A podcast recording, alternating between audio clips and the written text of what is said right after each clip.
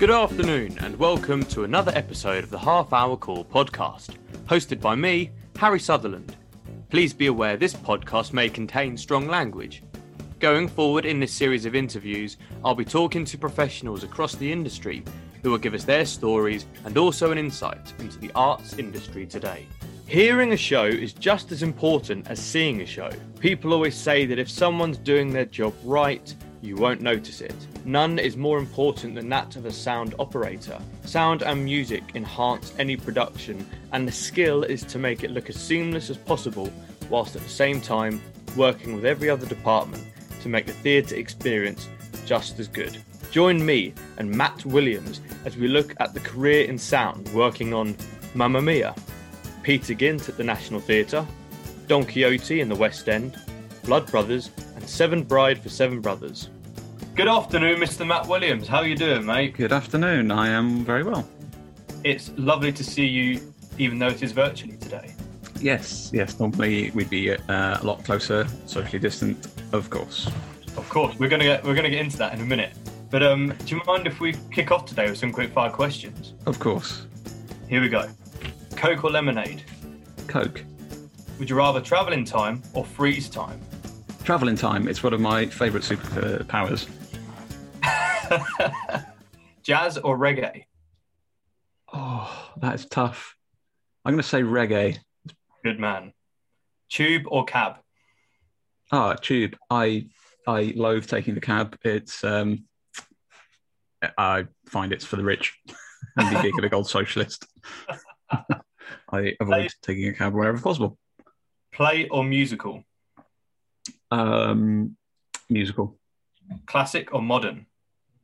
In terms of what? Whatever the answer is. Oh, Jesus. Modern Touring or residency? residency now. I'm too old for the touring. Tea or coffee? Coffee, Football or rugby? rugby, definitely. And the final one, picking or admin? um, admin when you're not there. Do you want to explain the answer to all our listeners out there, Mat? Yeah, sure.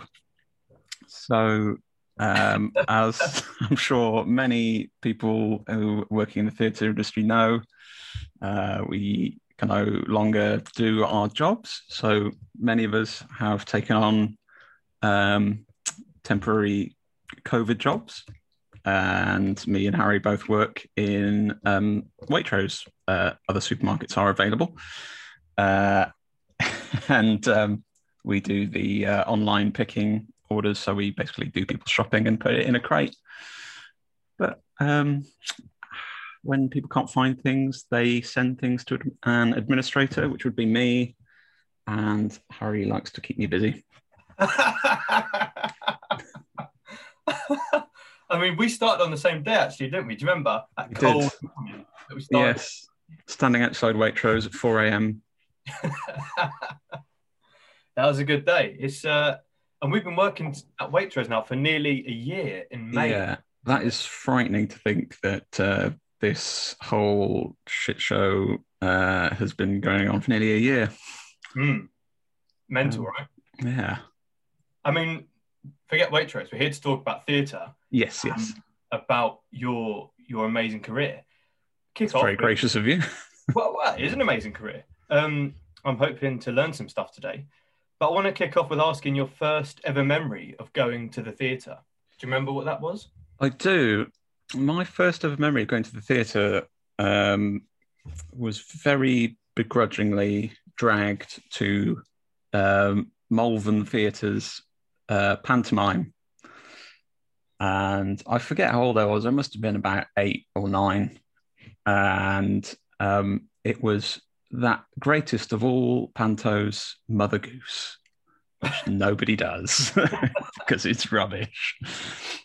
And uh, yeah, all I remember is I took my um, my Walkman, my retro Sony Walkman, Showing your age. uh, which was contemporary at the time, and um, sneaking in my headphones during the um, during the show because I wanted to listen to whatever I was listening to at the time. Probably No, the Beatles. You didn't. You didn't. I did. Yeah. yeah, I had zero interest in theatre for a long, long time. So I'm guessing you don't remember anything about the performance then. No, the only thing I remember is that my dad thought it, I would want a, a a sort of fake plastic beak which they were selling front of house, and bought me that, and I just thought that was adding insult to injury. So that sort of uh, informed my feelings on theatre for many years. wow. So what what was the change then? Because you trained at Mountview. What was that? What was that change? Yeah, how, how did I end up from hating something to um, loving it and working in it? Um, well, I, I think I originally wanted to be, um, you know, rock and roll, be in a band, or uh, I auditioned for a um, a sort of soul blues brothers kind of Motown band thing that are. We had a music teacher at uh, um, secondary school who was putting together this this sort of covers band of kids at school, and he was going to do the arrangements and everything, and we uh, we'd play in it, and because he was a he was a musician himself, he recorded some records and things like that.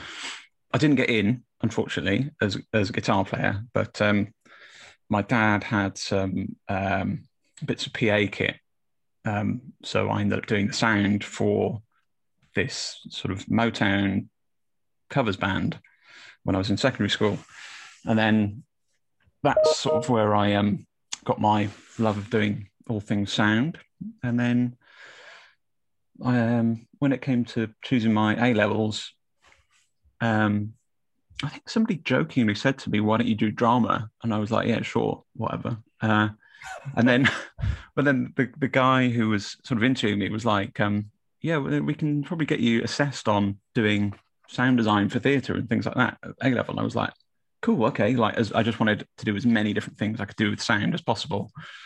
Um, so I was doing music technology, but uh, I, I, when somebody told me you can do sound for this thing called theatre, I was like, "Sure, that sounds great." Uh, and then yeah, that's how I kind of fell into doing theatre. Wow. I mean, you know, you mentioned your love of music there, and I see, I spy with my little eye, a Father John Misty T-shirt Yes. on your good self. Yes. Let's have a look at it. Let's have a look. I mean, the viewers obviously won't be able to watch, but wow, look at that! I love it. I absolutely love that. Yeah, it's great, isn't it? I love that so much. Sorry to to divert for a second. I just love that T-shirt. Yeah. So then you went to Mountview, didn't you? Then after that. Yeah. Um, yeah, I sort of um, went for a few different interviews in different places, and uh, I wanted to go to Liverpool.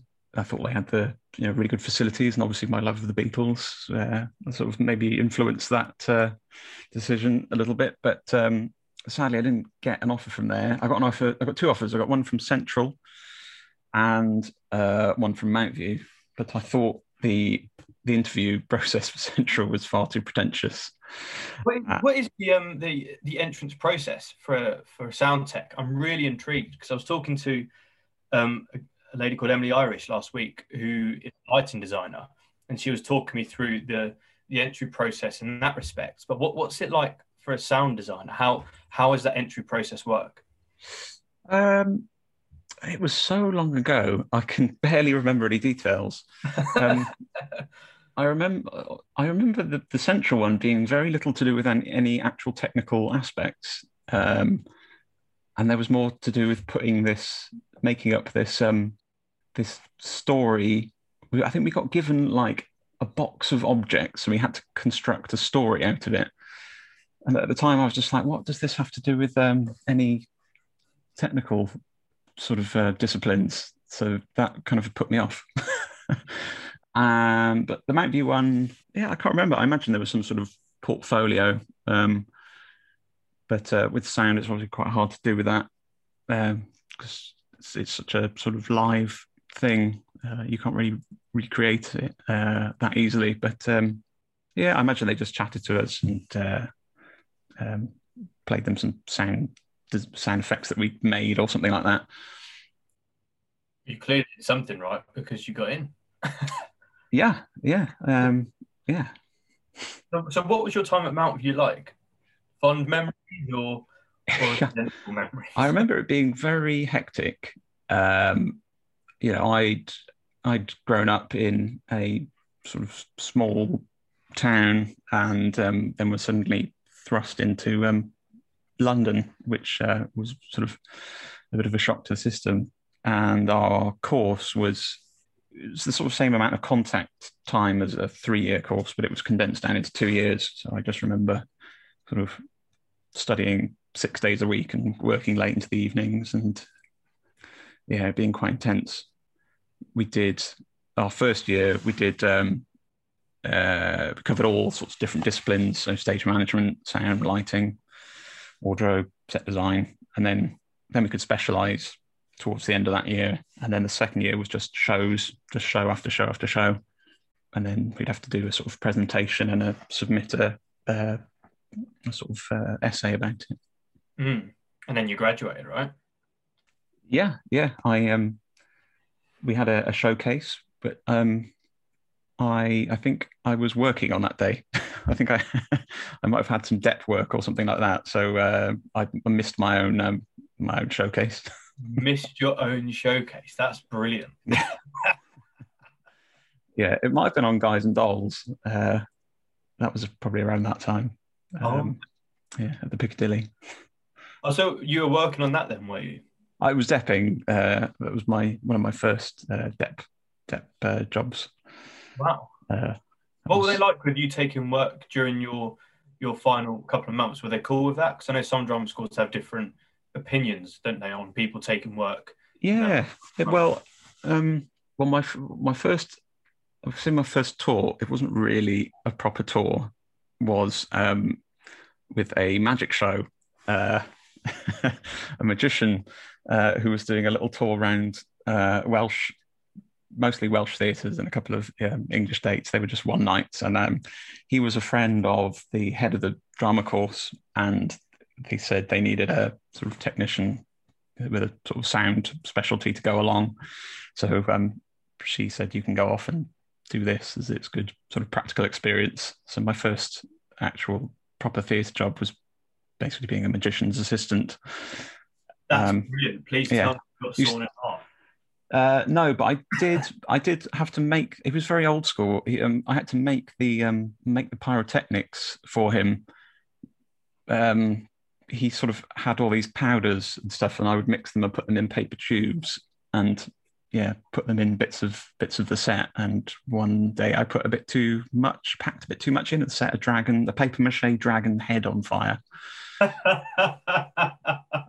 in Oxford, I believe. Uh, yeah, so that was my first actual tour. But yeah, they were generally quite cool about um, people going off and doing things as long as you could kind of it didn't impact your um, the show that you were working on. Brilliant. I mean, talking then, so your first, so that was your kind of your first tour, but your first number one tour was a bit of a classic musical, wasn't it? With Seven Brides for Seven Brothers. Yes, yes, which it is was. rarely done nowadays, uh, which I, I don't like. So very classic, very heartwarming show, isn't it? Well, I think it's probably I don't know. Maybe it's one of those now slightly problematic um, shows for the woke generation, where um, the idea of uh, seven men barging into town and kidnapping seven women and stealing them off into the uh, mountains against their wishes probably doesn't go down too well. Yeah, but it's put to the lovely backdrop of Roger and Hammerstein. I know it's got a, it's not Roger and Hammerstein. Uh, I can't remember the actual uh, composers of that, but yes, it's um, yes, um, but people still love it. Um, so talk talk to us about that tour then. Talk to yeah. Um, so that that was that was my first sort of proper um, tour as a as a sound number one, so as a head of department.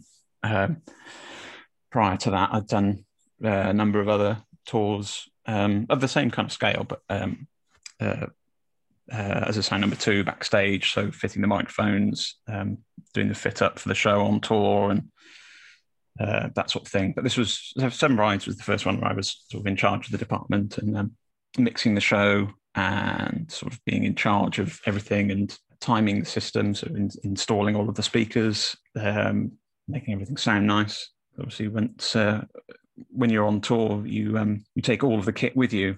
So the hire, hire company will sort of um, hire all the all of the kit um, from a sound designer's specification, and then I was sort of in charge of uh, putting all of this stuff into the, the next theatre and trying to recreate the sound designer's intentions and wishes and try and make it sound as consistent as possible uh, from week to week. Uh, um, what was like, it like mixing with a with a? Did you have a live band on it as well? We did, yeah, yeah. We had a band of um, seven, I think it was. Was it seven? That's very fitting. Seven bride, seven brothers with seven musicians. Yeah. what was that like mixing with a live orchestra? Then was that ten times harder or ten times easier? Oh, it's it's um it's uh, most of the shows I've done have had uh, live music on it. The only time that I've done shows with um, that had no live music on it, it's it's a completely different experience. Um, it's just not as fun because you don't get the spontaneity and the interaction from between the the cast and the bands, and I just think there's you, you can't replace it. Um, that that sort of feeling uh, having a live a live band. The audience know it. Everyone knows it and can feel it, and it brings that extra energy to it. And uh, obviously, coming from where I initially wanted to, uh, you know, mix bands and things like that, uh, it, yeah, it's it's always very important to me. Mm, brilliant! Oh, nice one. Oh, sorry. you had a pensive look upon your face. I didn't know if you. Were... Oh, it was it was a wistful. It was a wistful memory, thinking, oh, I remember mixing bands, mixing live live theatre. That was a long time ago. It will come again. It will come I again. sincerely hope so. can, we move on then to um, and we talk about this next job of yours quite a lot at work because we have some a lot of mutual friends who've worked on this production of Blood Brothers. Yes, a favourite of yours. Depends which cast recording we're talking about. so you were on that for two years as sound number one again, weren't you? Um, yeah, I, I, initially joined as um, sound number two, um, uh, and then took over um, after a few months um, as, um, as sound number one, and yeah, I have very very fond memories of that uh, uh, of that show. Sort of a lot of um, a lot of good good friends of mine. In fact, uh, a lot of them, of the, the people I've worked with, I've known for a long time. So yeah, all, all the people from um, Seven Brothers, um, I'd already worked with some of them before, from about 2006. Um, I met my wife on Seven Brothers, and um, uh, and then she moved across onto um, a couple of the other shows I was working on. So yeah, I've known I've known a lot of these people for a long time. So it was it kind of um, and a lot of the people on the show itself had uh, had worked on it for uh, a number of years. So there was a real kind of um, family family feeling with it, which really helps.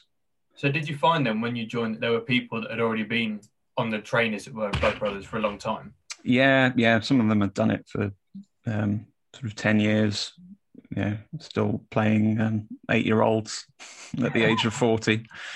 Um, uh, yeah, and they're still doing it now.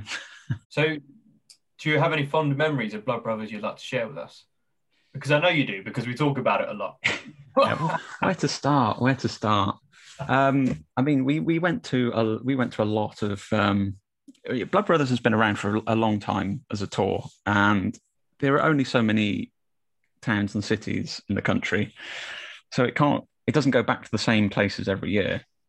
So some years they'll do some more unorthodox um, stops on the uh, the sort of regional circuit, and some of those were some of the most interesting uh, interesting uh, times. Um, we've uh, we put Blood Brothers into a um, a converted warehouse in a town called Drogheda outside of Dublin, which was owned by some sort of faded 60s Irish pop star who loved theatre and sort of decided to build his own theatre.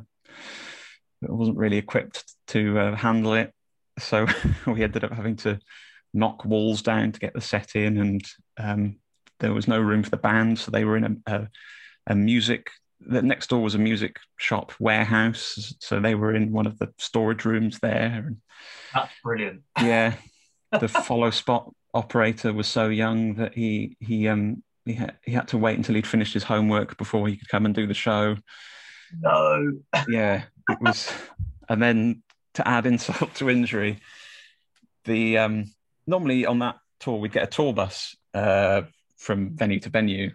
Uh, but this was around sort of festival season where all the tour bus companies uh, are super busy. And the production manager for the show said there were no tour buses that he could find. So we'd have to get a taxi from, I think it was Derry or somewhere like that, somewhere like the other side of the country, you know, af- straight after the get out. Uh, so I, I, I wasn't, I wasn't particularly happy with that. So I did my own research and found a company which um, specialized in sort of doing, you know, like stretch limos for uh, for sort of hen nights and things like that. But they also had a bus which they said had beds on it, and it did. It was fine. I mean, when it got there, it was it was great, and it had beds on it. The only thing was that there was smoke pouring out of the engine. Um, and oh. the guy driving it said, um, "Sorry, chaps, this one's fucked. We're going to send the party bus." which which was um, exactly what you'd imagine it would be. It was it smelt of old beer and disinfectant and had oh. poles for pole dancing, a mini bar, uh, and, and then so yeah, so there was I think probably about ten of us on this bus, all sort of you know burly technicians in this pink sort of flashy bus with pole dancing and all sorts of things. That that was that was a fond memory. That's kind of funny, you know. Slide, sliding off the um the fake leather sofas as we went round roundabouts. Oh no. yeah, ending up in ending up in Derry. I mean, it saves getting a taxi. What what's that journey? That's a couple of hundred miles easy. It was yeah. It would not have been pleasant. That's nuts. It would have been easier just to fly it next time. Yeah. Get a bus. I mean, so talking, going on, I want to, I want you to talk to me like I have no idea about your job. And I often do. You, you, you often do, to be honest. Um, about so when you're touring, about what your what your role is from the moment you arrive at the theater mm-hmm. to the moment you leave at the theater. As a sound number one, what's your process throughout the week?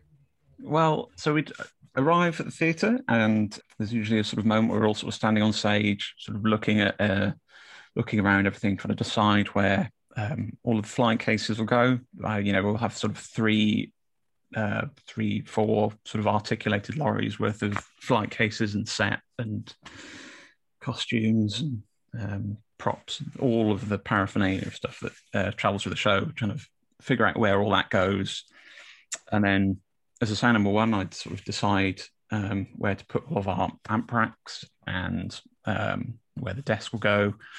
Most importantly, where the speakers will go to sort of provide um, uh, adequate coverage for that uh, that building. Um, those requirements might change from week to week depending on how wide it is or you know what um, sort of physical infrastructure that they have.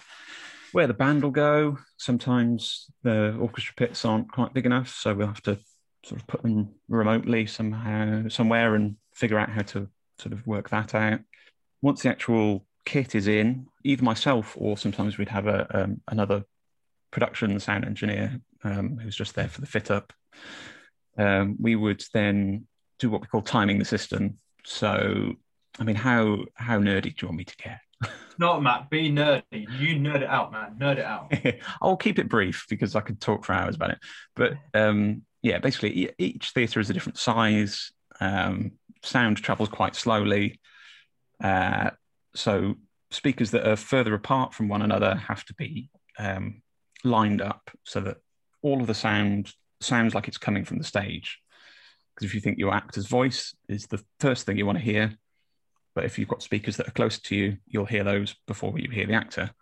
So what we can do is push all of that stuff back so it sounds like the actor is speaking just louder, um, depending on the show, more subtly or sometimes less subtly if you want to, if you're doing a big pop show. Um, and then we do some other sort of tricks and things with EQ to make things sound nicer. Um, uh, try and make things sound consistent from week to week, because um, the sound designer will sort of have uh, their vision of how they want things to sound. And our job is to recreate it each week. Then we'll do a sound check with the band. make sure they're all seated nicely. They've got enough room uh, to um, to play, and um, everything sounds nice down there. Uh, then we'll have a sound check with the cast as well. Then we'll put everything together, cast a band, and then once we've run through a couple of numbers and I'm happy, then um, then it's showtime. So what, what's your process then during during a show? From from say, do you, do you start work from say the half onwards, or when do you actually start? No, so um, typically we'd come in about two and a half hours before the show opens, and um, that would involve doing a full uh, system check. So we'd play something through each speaker and test each speaker individually so we know everything is the hunter by jennifer warnes. It's a, it's a hit yeah yeah. Yeah i've got i've, I've got a variety of of, of uh, my greatest hits of soundcheck cds just so everyone doesn't go mad. Um yeah we play something through uh, each speaker test all that works and the same for each microphone. Um cast microphones are obviously the ones that get the most beating and then replace anything that's not working, fix anything, then uh, dish out the mics to the cast, chat to resident director maybe about any notes, um, then sort of do bits of admin while the cast are doing warm up. Um, and then during the half, uh, sometimes earlier, sometimes later, depending on how many mics you've got or what the requirements of the show is, then um, somebody or, or multiple people will be fitting the cast with their mics, uh, hiding them in hair or costumes, just so that the uh, audience can't uh, can't see them. Hopefully, hmm. and um, and then we go out at uh, beginners if you're sound number one and um, check in with everyone, and then away you go. Make things sound nice. Make, make it all sound nice. Brilliant. And what about what, what about the end of the week? Are you the second the curtain comes down, you're taking stuff apart, or is there like a a planning meeting with say people, or what's that process for you? Um, sometimes the bigger the show, there might be a bit of um, bit of a meeting beforehand um, during the week if um, if anything's sort of complicated been thrown up from um, from the get in, any uh, problems or you know the order that the trucks have to be loaded in if there's uh, if there's only limited access to the building. Um, but yeah, as soon as the show comes down, then then we're there ripping things out. I mean, often during the show, um, backstage things will be being packed up as they're not needed anymore. Edit, yeah, as much time as you as you can save, uh, then then that's that's better because uh, you know we can be working till three, four, five in the morning. Um, yeah, it's it's a it's a, it's tough uh, it's tough life on tour if you're on a weekly tour. But this, this, you know, that, that, that what you said there is really interesting because this is one of the reasons why I'm particularly enjoying this conversation and talking about more backstage roles and the people that perform them because you guys, I don't think audiences sometimes appreciate the um, the work and sometimes the amount of hours that goes in. You know, as actors, we're the last ones to arrive and the first ones to leave on tour and stuff. Whereas you guys, you're there two days before us and probably seven or eight hours after us. Yeah. Do you know what I mean? So yeah. I think it's, it's important to, to get your side across. you know I mean? yeah, there is the yeah from an audience perspective, yeah, our our job is often to remain um, transparent so that uh, you know you can just focus on the the show. Sometimes we might sort of have a bit of a flashy effect here and there, but mostly, uh, yeah, we're there to serve the serve the story. Uh, Mate, so, we're, all, we're, all, there to serve. yeah. yeah. I mean, you talk about audiences there. I want to. Uh, this I'm going to really try and crowbar this next segment in with awful, awful crowbar. You talk about audiences there, and mm. you've had some great audience um, interactions when you worked on Mamma Mia in town. yeah, I crowbar that one in there. Yeah, uh, that's a nice little segue. You um, for three years in town, didn't you? I did. Yeah, it was one of my favourite jobs. I think. You know, maybe I wouldn't have done it for three years had it had not been. Um, yeah, I have a I have a secret love for ABBA. I think it was one I, of the few. I know. it's, it's, they're very underrated. Very underrated. Um, not underrated because they wouldn't be played at weddings, would they? No, but I don't think people appreciate the complexity of the songwriting, the depth and the the sort of Scandinavian melancholy. yeah. Um, uh, yeah, Mamma Mia did for three years. Um, audience, they were interesting. yeah, they were very lively. Does that does that make it even more harder to mix the show? Because obviously, like, I, Yes. you know, one one would imagine when you're just mixing a show without an audience, you can make it sound beautiful. And obviously, when you get screaming head nights in and stuff, that must make it ten times worse. Yeah, yeah. It's uh, Screaming head Nights, um, Japanese tourists translating the show live to their mother from Japanese to English. Please tell us about that. um, oh, they were sitting right next to the desk. Oh, I didn't have the heart to tell them off because So she was literally talking normally, translating. The yeah, yeah, yeah. And her mum was saying, I assume it was in Japanese, what the hell is going on? Um, and then her daughter would be translating it. um, we've had, yeah, drunken arguments with um, other members of the audience, and people have to get thrown out. And I've had somebody um, uh, nearly vomit on the sound desk. People Wow. leave half empty pint glasses on the sound desk. Very strict in the theatre, aren't we, Mat? yeah, yeah. I think it's a lot more civilized than some people um, maybe think they're at a different sort of uh, a different sort of event. yeah, there's always uh, some sort of middle-aged lady who uh, who wants to get up and dance with her um, her feather boa in the middle of the stalls, but unfortunately, the you know hundred people sat behind her maybe don't want to see that. What what job role were you then on Mamma Mia? So that I was um, uh, deputy head of sound. Um, so there was a team of four of us. Um, there was sort of two of us who would sort of deal with most of the front of house requirements, sort of mixing the show, um, making any decisions about that, and um, and then there was two more people backstage who would uh, take care of most of the backstage stuff with mics. Um, and then me and the sound number one uh, the head of sound would also sort of uh, we'd also do a show here and there backstage as well. Um, uh, that's a lot different uh, in in the West End um, to being on tour. There's a it's a different sort of uh, schedule to your week. In what way? It's it's a lot easier. well, I'm not going to lie.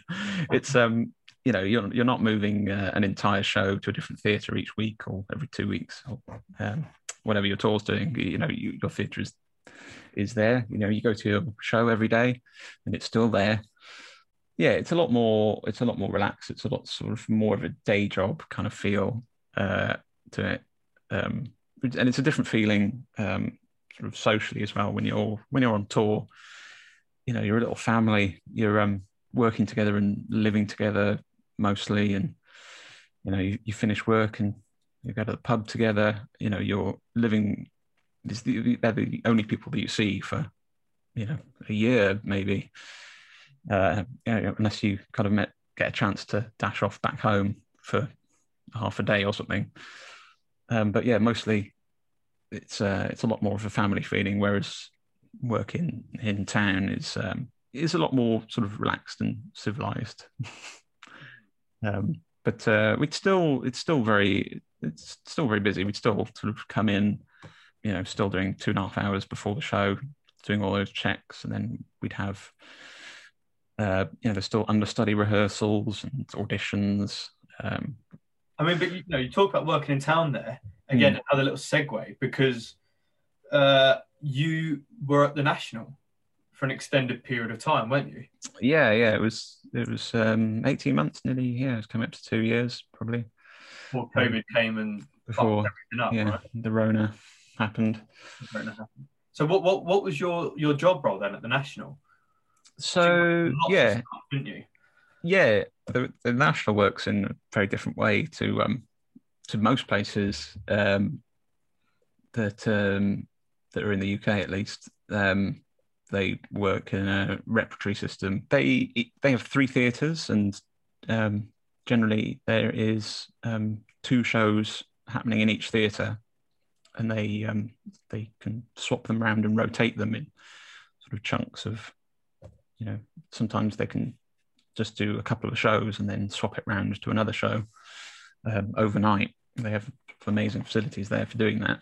You can store an entire set backstage, and I was uh, brought on there. Um, uh, prior to that, I was doing um, a production of The Twilight Zone, and the um, and the sound designer brought me across from uh, from doing that to a show that he was doing it at uh, at the National.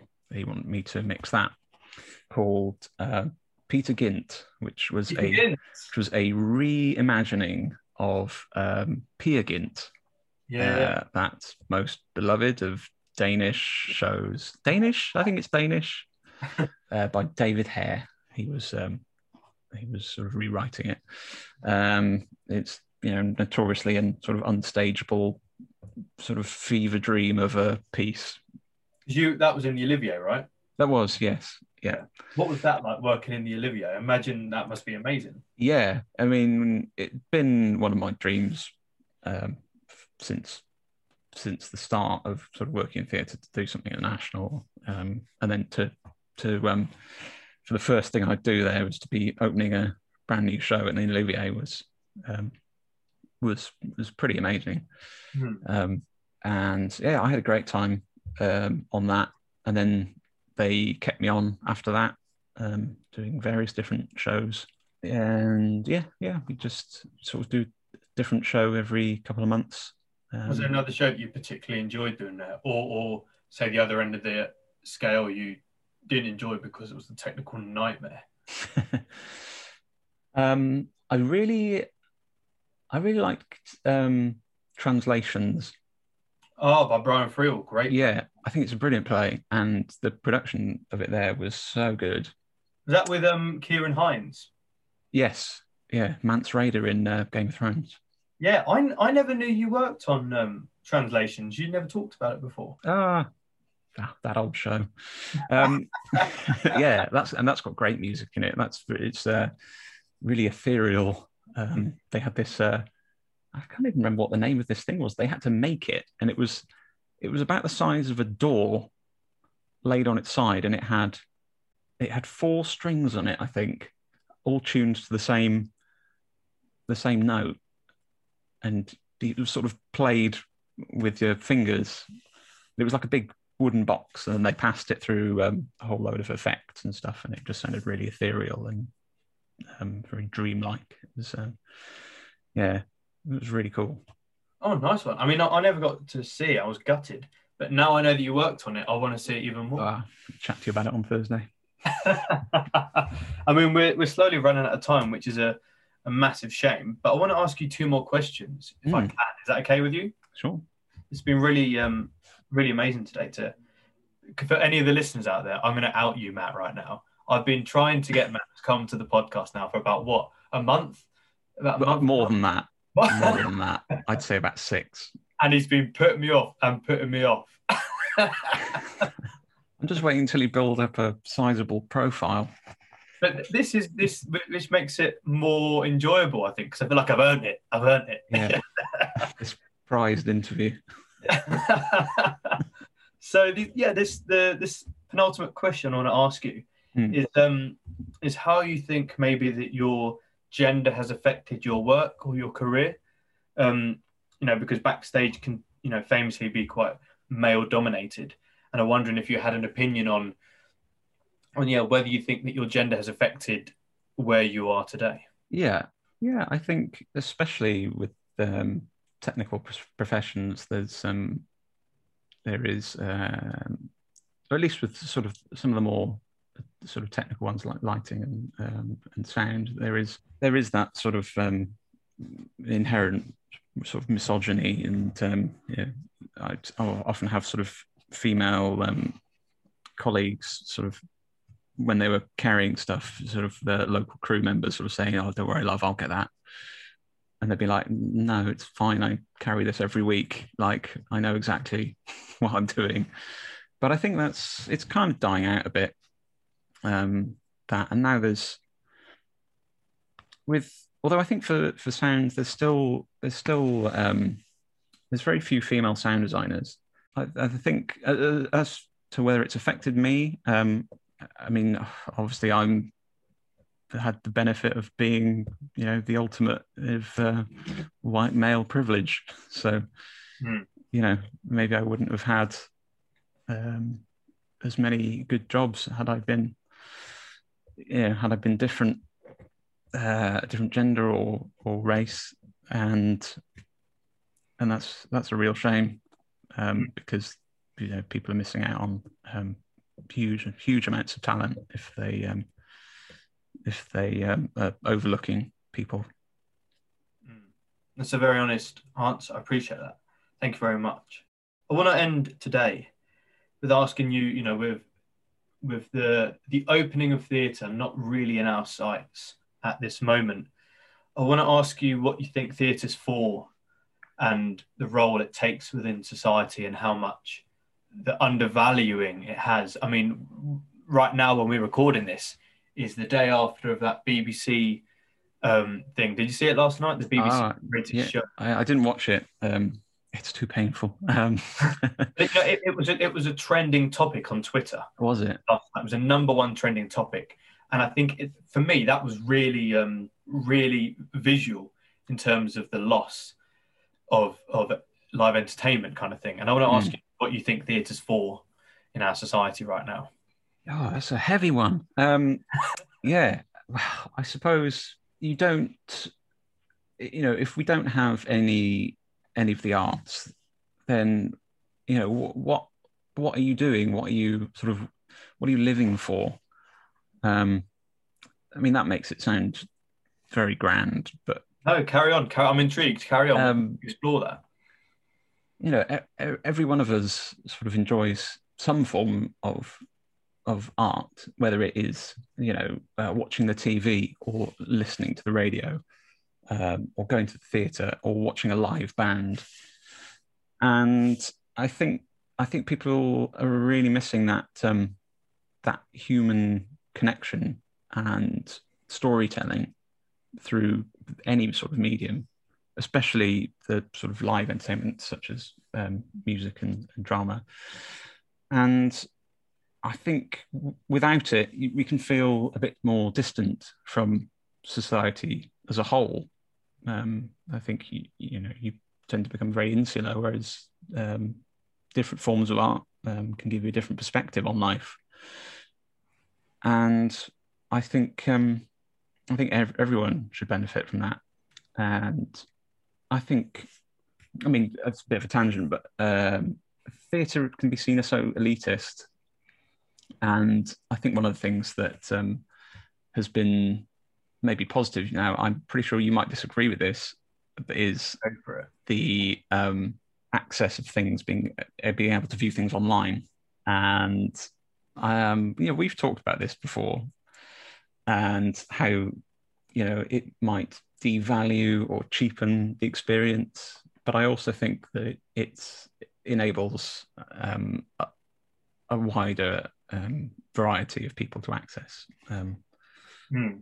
that form of storytelling and sort of it can expand your perspective and worldview mm. you might sort of get a you'll be missing out on that if you can't afford to pay for theatre tickets, which are very, very expensive because it requires a great amount of people and resources to um, make happen. Um, but it is prohibitively expensive for a lot of people. So I think, um, I think if anything good has come out of the pandemic, it's that um, those sort of uh, different forms of access to um, to theatre has been well, they'll be taken into consideration. I think. Mm. Mat, that's that's beautiful. Thanks. Thank you very much for coming on today, and I'll speak to you soon. All right. Thank Thanks you. for having me.